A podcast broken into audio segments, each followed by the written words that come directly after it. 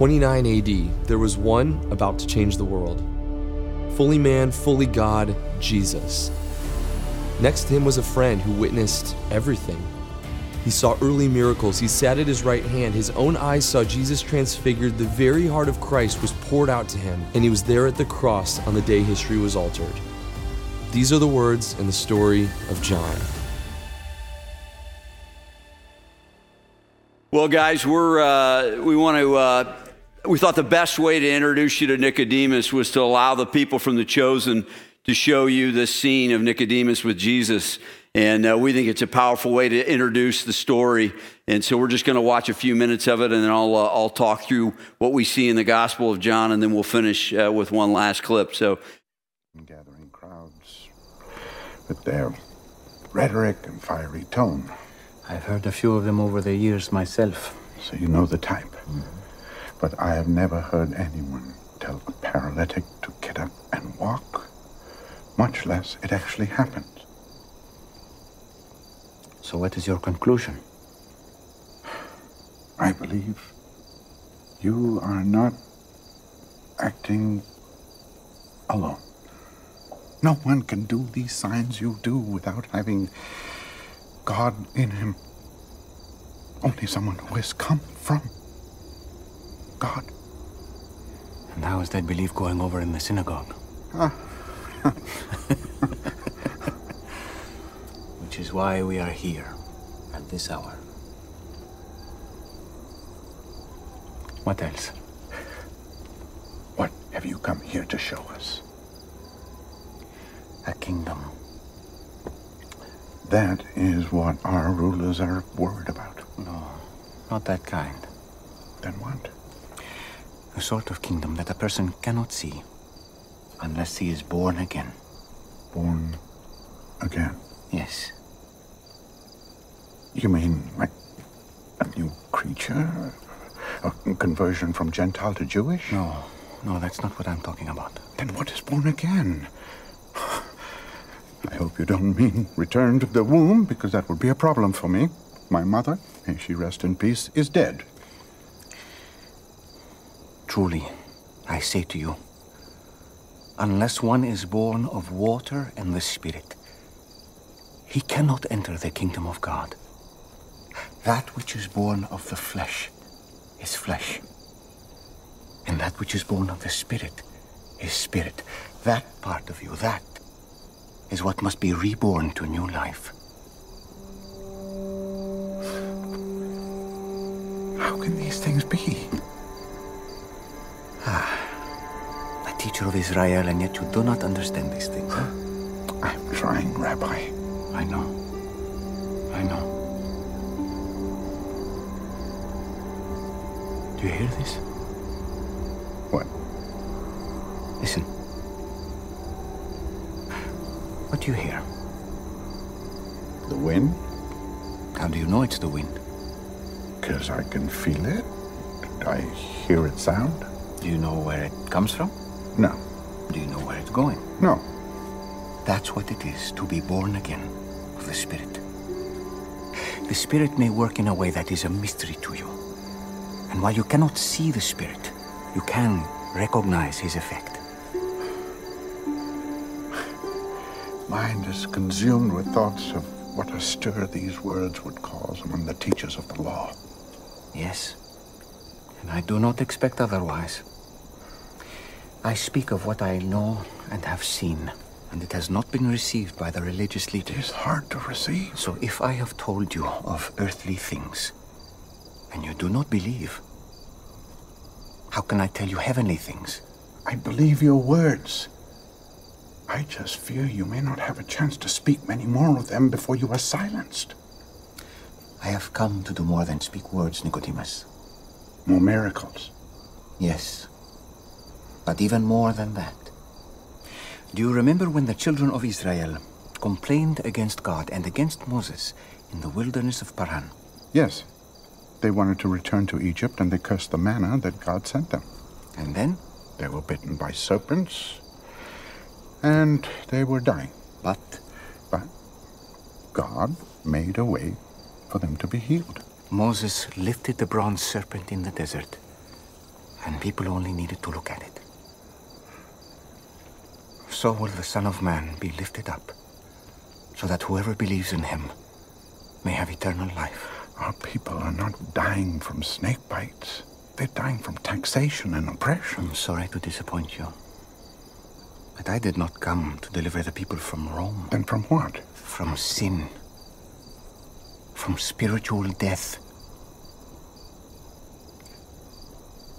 God loves the world in this way. That he gave his only Son. That whoever believes in him shall not perish, but have eternal life. So this has nothing to do with Rome. It's all about sin. God did not send his Son into the world to condemn it, Nicodemus. He sent him to save it through him. It's as simple as Moses' serpent on the pole. Whoever believes in him will not be condemned, but whoever does not believe stands condemned already. Have you ever heard anything like this before? When I met Lilith, Mary, that day,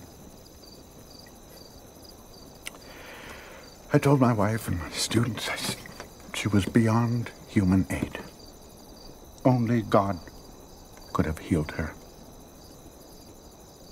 And then I saw her healed. And here you are. I, my whole life, I have wondered if I would see this day.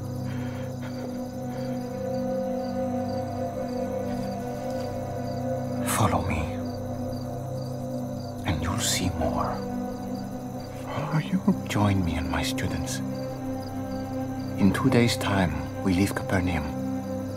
Come see the kingdom I am bringing into this world. But I, I, I. You have a position in the Sanhedrin. You have family. You are getting advanced in years. I understand. But the invitation is still open. To what exactly? To lead a nomadic life, to, to give up who I am. It's true. There is a lot you would give up. But what you would gain is far greater and more lasting. Is this another one of your born again mysteries? Maybe. I know mysteries aren't easy for a scholar. Think about it. hmm? Take your time. On the morning of the fifth day, we leave, and we'll meet by the well in the southern quarter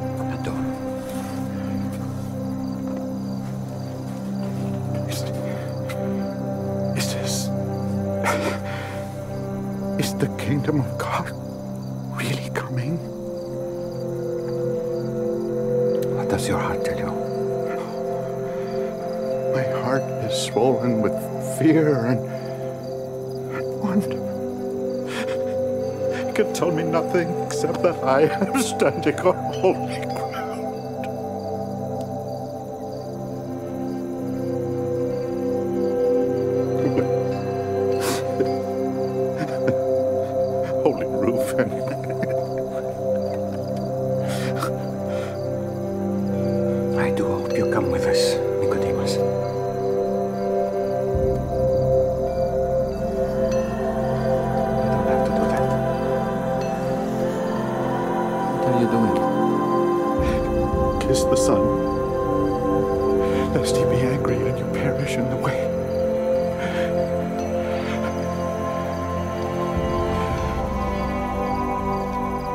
Blessed are all who take refuge in him.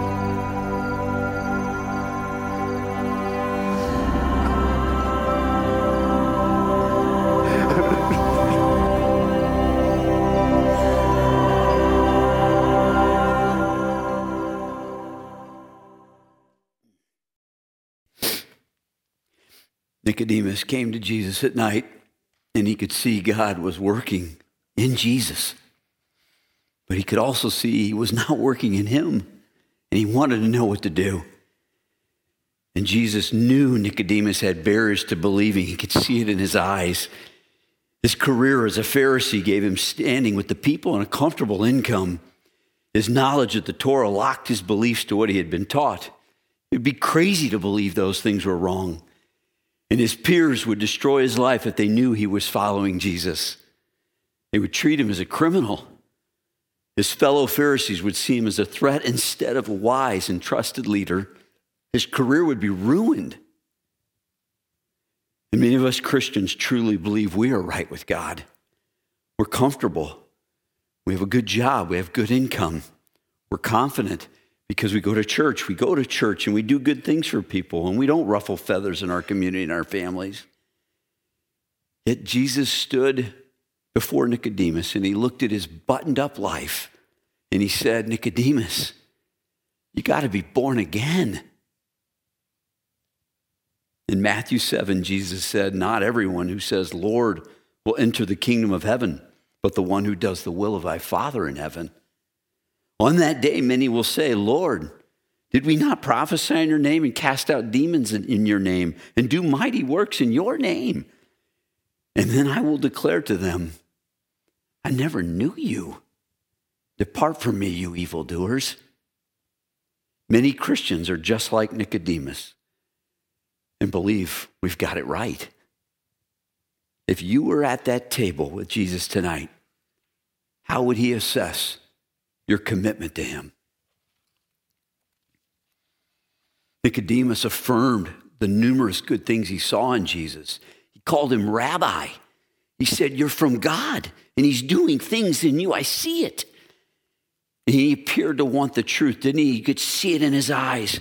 And he proved that there were going to be Pharisees that would not reject Jesus. But unfortunately, those vocal elites that were his peers were forcing people to think one way and to hide. And that fear made those people scared. And in the same way, our culture is trying to force people to think one way right now. And that does cause men to hide and disregard those promptings they feel of God in their heart.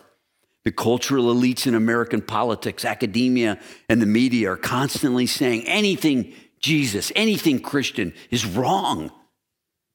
But guys, keep your eyes open because there's men all around us who are quietly coming at night and they're dying to hear the truth.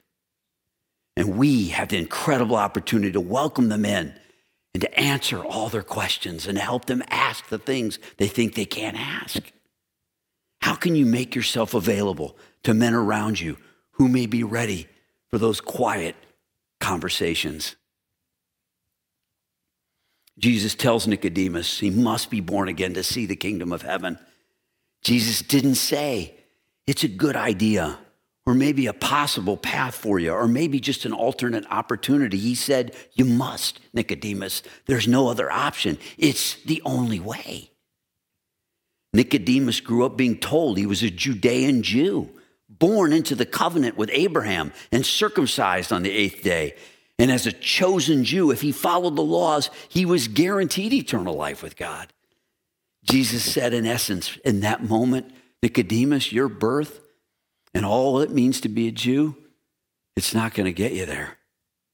Your heart is still filled with sin, and all of that will not clean you up. That message equally applies to us, you guys, our families, church heritage, your baptism, your confession, your confirmation, all the rituals. They're actually useless if you're not born again. Our sins without Jesus will condemn us too. Paul said in Romans 10 if we confess with our mouth that Jesus is the Lord and believe, believe in our heart that God resurrected him from the dead, we will be saved. Jesus further explains how that works to Nicodemus. He says, You must be born of water and the Spirit. And this is a direct reference to the Old Testament prophecy in Ezekiel. And it's in Ezekiel 36. And he knows Nicodemus has this scripture fresh in his mind. And it says this I will sprinkle clean water on you, and you will be clean. I will cleanse you from all your impurities and from all your idols. I will give you a new heart and put a new spirit in you. I'll remove from you your heart of stone and give you a heart of flesh. And I'll put my spirit in you and move you to follow my decrees and be careful to keep my laws. God will change men with water and spirit. A man cannot change himself. Nicodemus knows this scripture quite well. And that's why Jesus quotes it and he corrects his wrong interpretation. One he's carried his entire life. A spiritual birth is required because Nicodemus is spiritually dead and he doesn't know it. And he says, The wind is like that. The spirit is like the wind, it blows. They, ha- they share the common word, wind and spirit in Greek, it's pneuma. The Holy Spirit brings this new birth, and we have no power over that spirit. It's not under our control. The work of the Spirit is visible like the wind, but we can't see Him. The Holy Spirit speaks to our heart and mind and causes us to believe. In John 6 44, Jesus says, No one can come to me unless the Father draws him in. Guys, we are not in control of that. Being born again is a work of the Holy Spirit alone. When men hear Jesus speak, they will then feel the Holy Spirit convict. And if they believe, they will find themselves in water confessing Jesus as their Savior. How confident are you that you have been born again of the Spirit? Jesus then references the snake on the pole saving in the desert. Again, Jesus quotes a Torah story, which Nicodemus would have known. He was an expert in the story. And Jesus will again correct his wrong understanding of this text.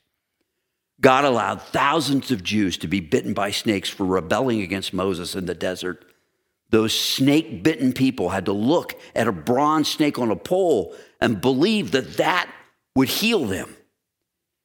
Many did not because they rejected this crazy idea of believing God could use a bronze snake on a pole to save them, and those people died. And Jesus says, I will die on a cross to save people, to save you, Nicodemus. Everyone has been bitten by the snake called the devil. And we are filled with sin, and we will die if we do not look to Jesus on the cross and believe through him that we can be healed. And Jesus explains God's plan to Nicodemus, one we've all heard so many times. But in this setting, the power of these words are incredible. For God so loved the world that he gave his one and only Son, that whoever believes in him shall not perish, but have eternal life. For God did not send his Son into the world to condemn the world, but to save the world through him. Whoever believes in him is not condemned, but whoever does not believe stands condemned already, because he has not believed in the name of God, his one and only Son. In these words, Jesus introduced radical concepts to Nicodemus. These ideas were considered blasphemy among his peers, worthy of dying. First, Jesus said the Messiah was coming for all mankind, coming to give eternal life to everyone, not just the chosen Jews. And he was going to give this life by simply allowing people to believe in him. Wow. The works of following the law were not required. Only belief in Jesus was required. And then, second, he says the Messiah was not going to fix the Roman oppression. The Messiah was coming to deal with the kingdom after death, not the kingdom on earth. So Jesus says for the first time that the Messiah would be saving men not from Roman oppression, but from eternal hell. This is a radical idea. And going to hell was directly to, uh, connected to their sinful hearts, which Nicodemus had. This is blowing his mind. This was a shocking statement because the Jews believed their heritage and the law would save them now and in eternity. We've called this the gospel, these words, because it's good news. For Nicodemus, that was a radical set of ideas that, not, did, that did not fit in any way, in any interpretation of the Jewish Bible that he read. There was nothing Jesus said that was good news. It scared him to death. But he saw and he heard the man Jesus and he watched his miracles. And in his heart, he knew there was a truth and it was tearing him apart. When did you last feel threatened by words from Jesus that penetrated your heart? How did you respond to those convicting moments? And in this last scene, we see Jesus and these, his disciples working with John the Baptist. And John's men are frustrated and they're asking, What's going on? And John reminds him, I'm not the bridegroom. I'm simply a friend of the bridegroom. The bridegroom is here. He's Jesus. And I'm so happy he's here. John's saying, It's time to follow him, not me. This should challenge every person to ask who you actually following, really.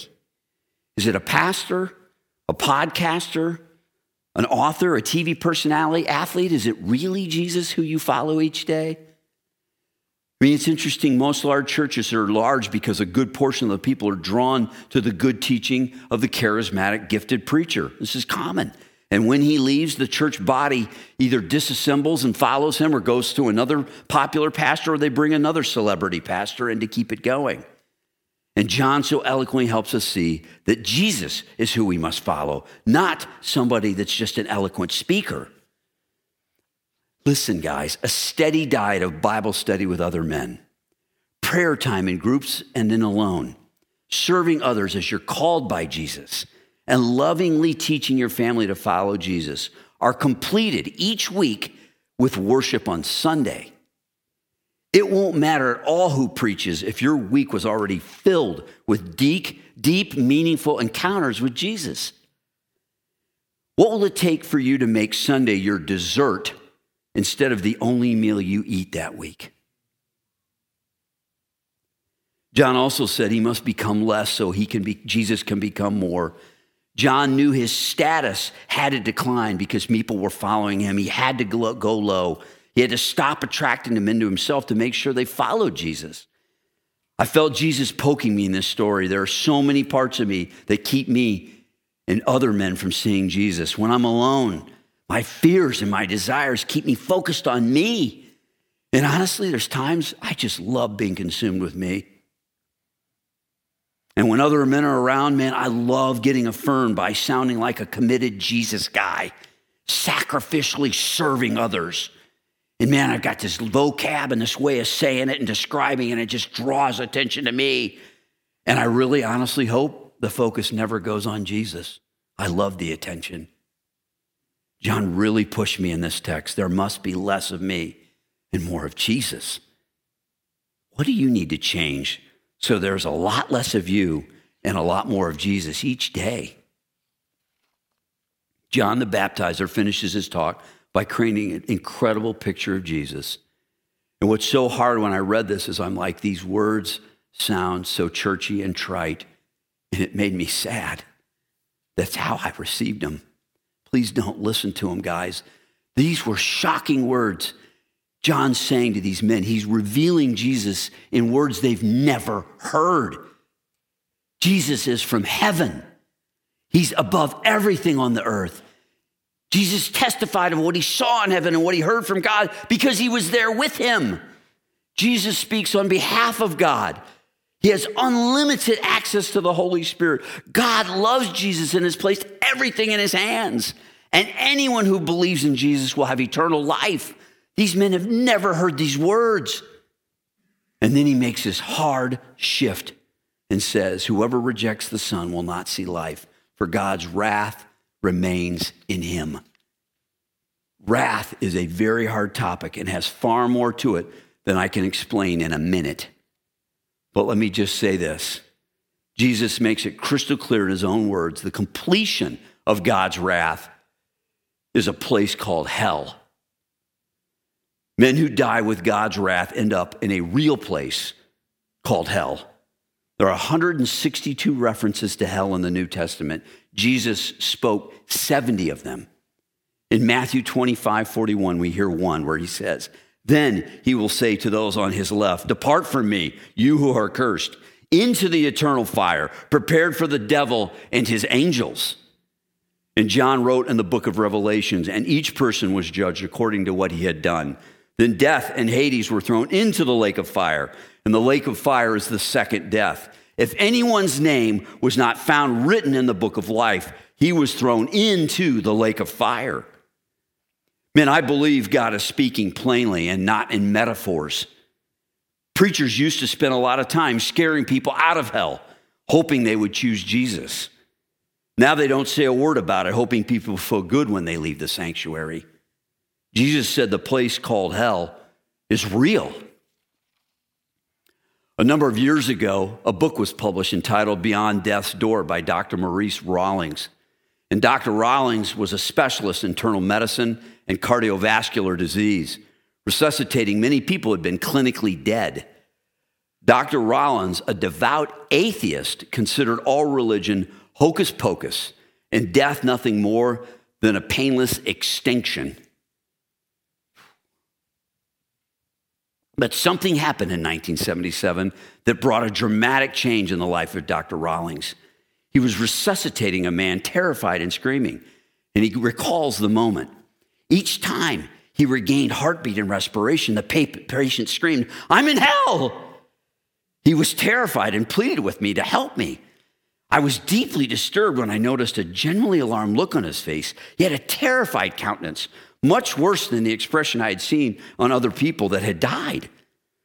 This patient had a grotesque grimace expressing sheer horror. His pupils were dilated and he was perspiring and he was trembling. He looked as if his hair was on end. And then another strange thing happened. He said, Don't you understand? I'm in hell. Don't let me go back to hell. The man was serious, and it finally occurred to me that he was indeed in trouble. He was in a panic like I had never seen before. Dr. Rawlings said, No one would have, who would have heard his screams and saw that look of terror in his face would have doubted for a single moment that this man was absolutely, without question, in hell. It should be everyone. Everyone's here? Yes, this is all of us.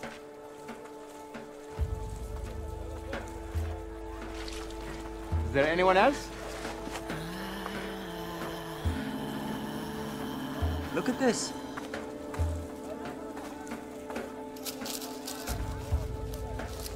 What is that? I don't know.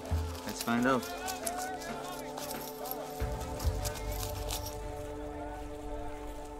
Gold. A friend of mine left that for us. It's enough for two weeks of food and lodging.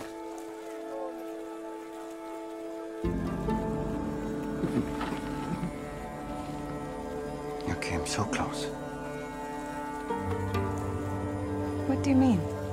We need to go for it to make it to a camp in Tiberias by nightfall. Simon is correct. Let's go.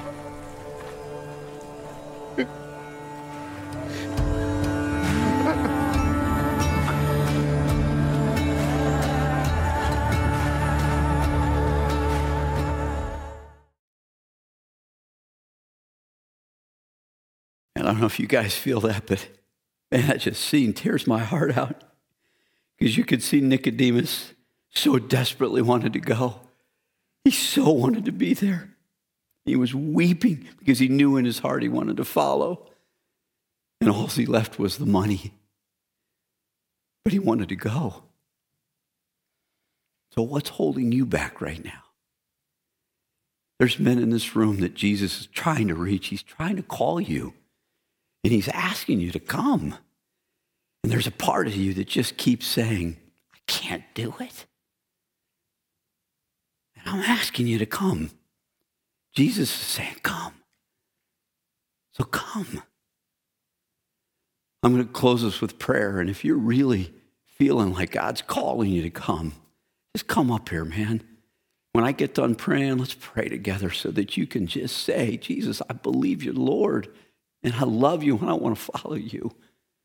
Because tonight's the night for that, you guys. Don't be like Nicodemus. Don't stand there and weep and wish you could go. You can. So come. Come. Let's close. Heavenly Father, we love you and we praise you and we thank you. Thank you for this incredible story. Thank you so much for inviting me. And Lord, thank you for sending your Holy Spirit. I wanted to come to, and you somehow allowed me. So, Lord, please let those men whose heart are being drawn to you right now, let them come. Even if they can't make it up here in their own heart right now, just in the quietness of where they are, help them say, Lord, I give my life to you. You're my Lord and Savior, and I need you. In your name I pray, precious Jesus. Amen. I love you guys. Have a good night, huh?